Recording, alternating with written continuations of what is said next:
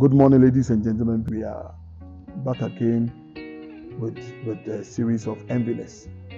Uh, from today, we'll be we'll be talking about the traits of enviness, the components within enviness, that which causes you to see enviness at display. We want to take our readings from the book of Acts, chapter 13, verse number 42 to 45. Acts, chapter 13 verse 42 through to 45. I'm reading from the King James Version of the Bible. And when the Jews were gone out of the synagogue, the Gentiles besought that these words must be preached to them the next Sabbath. 43. When now when the congregation was broken up, many of the Jews and religious proselytes followed Paul and Barnabas, who speaking to them persuaded them to continue in the grace of God. And the next Sabbath day came almost the whole city together to hear the word of God.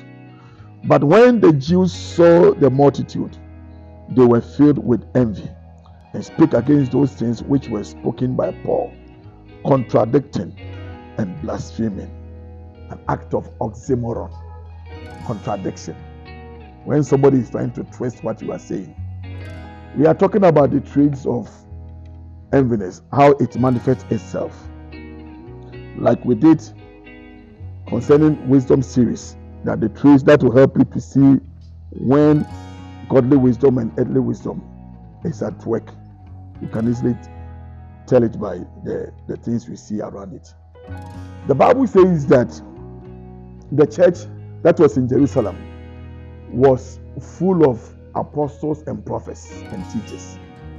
The Bible says that they were fasting and praying one day, and the Spirit of God descended so strongly upon them and said that separate unto me Paul and Barnabas, Barnabas for the apostolic missions that I've given unto them. And when fastings and prayers were made, the Bible says that they laid their hands upon them and blessed them, and they were sent by the Holy Ghost. They went about to a particular city.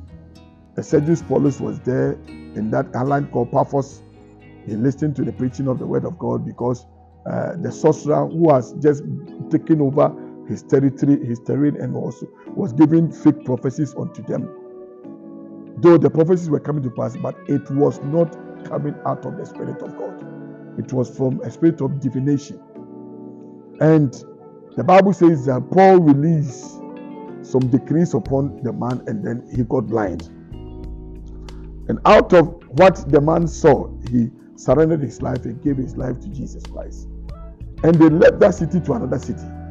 When they went to that city, it was their their their lifestyle to go to the synagogue, the temple, and to listen to the preachings of the Jewish people, and also the Pharisees and the Sadducees. And one time when they went there, they were listening to the preachings, and then when they finished, they said that if Paul had something to say, he must also come and preach he stretched his hands that he's ready and willing. He went to the podium and he started teaching. Historically, he was able to bring about Jesus Christ in the picture. And the Bible said that the whole place was filled with excitement by the hearing of the message of the cross. And when the, the meeting was over, the Bible says that some of the people, the proselyte Jews amongst them, said that, ah, your words, we have not heard such messages before. We must listen to you guys again. We have to listen to you again. The next Sabbath day, you need to come back again. And the Bible says that within the next Sabbath day, Paul and Barnabas were in the city, and even the temple cannot contain the magnitude of the crowd who gathered themselves to listen to the words of hope. And the Bible says that out of that, when Paul was ministering, preaching, and teaching the word of God, the Bible said that the Jewish people were filled with enviness. They were filled with enviness. And then they tried to contradict what they were teaching and doing.